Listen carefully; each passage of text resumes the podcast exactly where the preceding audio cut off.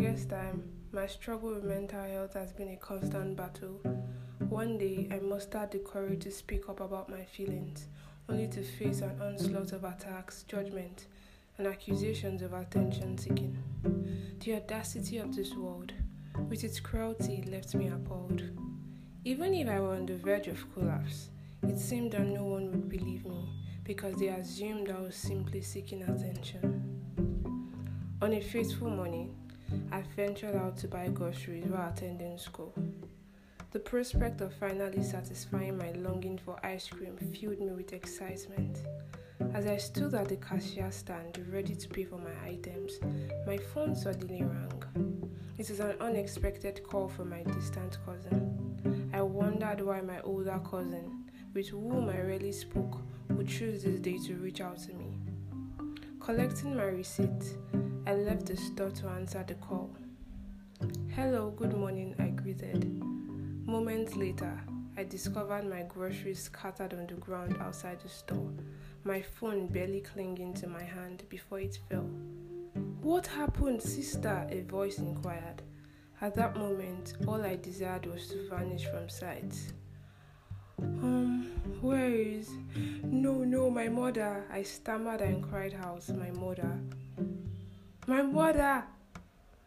Fortunately, the security personnel was from my hostel, came alongside some close friends, and rushed to my aid, escorting me back to my room.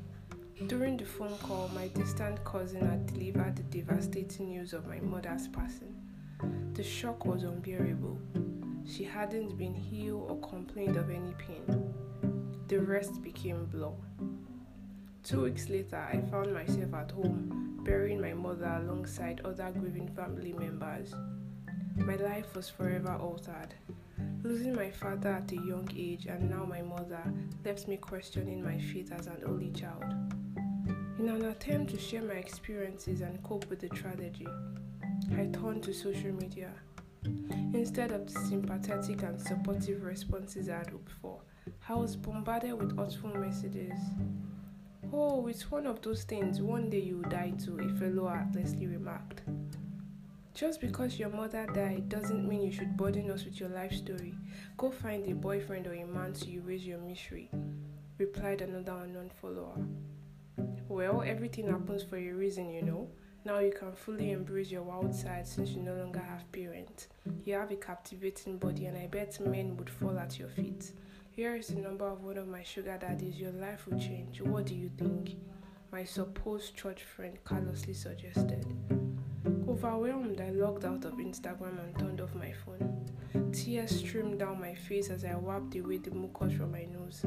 The weight of it all consumed me, leading to a panic attack. Dark thoughts and suggestions I had received loomed in my mind. My mental health deteriorated rapidly. Tentatively, I reconnected with social media, but limited myself to WhatsApp because I have much closer friends over there. On the app, I shared my experience, hoping for understanding. To my dismay, I received messages from people accusing me of seeking attention and fabricating my pain for pity. At the age of 18, my mental health reached its lowest point. With no parents or siblings to turn to, the relentless bashing on social media only exacerbated my suffering. How cruel can the world become? Mental health is a crucial aspect of life, alongside the issues that come with it, and I earnestly hope that society stops dismissing it as a mere cry for attention, recognizing it as a serious and significant issue that it truly is.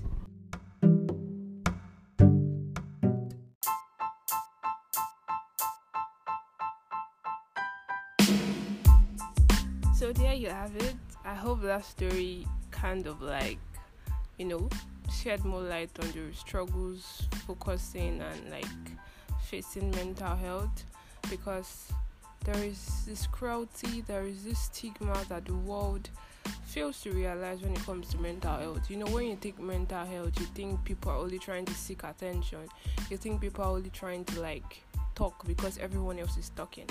But there are really issues with mental health. Just because your friend is saying she can't cope any longer, or there is so much struggles that affecting her or she's going through a lot doesn't mean she's just talking for talking's sake. People do actually struggle with these things, and I just hope, in the spirit of mental health awareness, we begin to wake up and see that our surroundings and the people around us are actually going through stuffs, so as we are also. So let's just let's wake up. Ada is not just anybody. Ada is you and I. Thank you. I hope this was something interesting. I was first in the moment and zoning out into like a lecture. But yeah, all jokes apart, mental health is a serious aspect of life, and I really do hope our society gives it more attention than it deserves. And yeah, you could share this to anyone, you know, let people see the true the true story behind mental health, the true reality of mental health beyond the surface level. Do not forget to follow us on our Instagram page and TikTok page. Instagram we are the.girlboss.lifestyle and TikTok we are the girlboss lifestyle. Also, if you would like to reach out to us, send us an email on hello.thegirlbosslifestyle at gmail.com. Also, you can follow my personal account. I am Dami, and you can follow my personal account at just being Dami. Bye, guys.